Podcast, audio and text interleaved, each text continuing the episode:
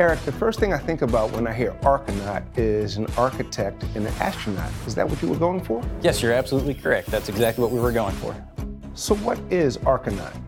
So, Archinaut is a suite of capabilities for in space manufacturing, robotic assembly, and verification and validation.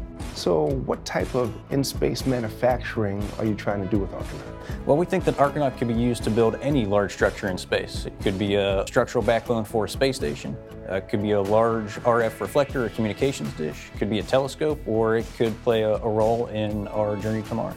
Now, why would you want to build structures in space?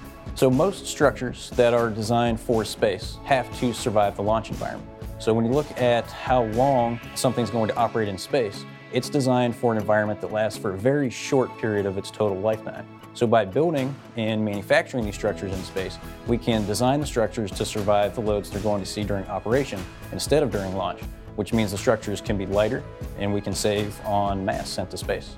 Now, the Archinaut is basically a 3D manufacturing machine that can put structures together in space. How different, or is it different than, you know, your off-the-shelf 3D printer. So Archinaut is a little bit different from a traditional 3D printer. Most traditional 3D printers are limited in the size of the object that they can produce. Things that come out of a 3D printer are smaller than the 3D printer itself. Well, when we were looking at Archinaut, we knew that we needed to build a system that could build structures larger than itself.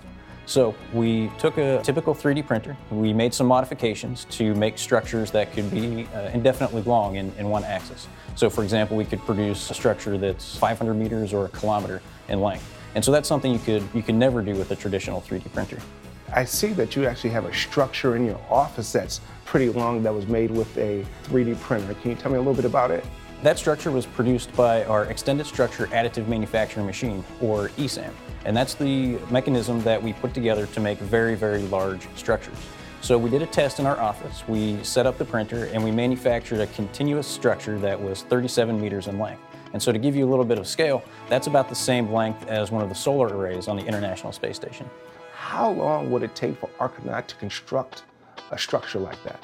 So it really depends on how large of a structure we're building and how large the Archinaut is that is building that structure. So for a typical structure like a space station backbone, for example, or a big RF reflector, it could take anywhere from a few weeks to, to a month or so to build it, which kind of sounds like a long time, but we like to think of it in terms of the life cycle of what's being produced. So if we started at the, the same point and built something on the ground, manufactured, tested, then waited for a launch before ultimately deploying it in space, we think that even though our manufacturing process is a little longer, if we can get it there faster.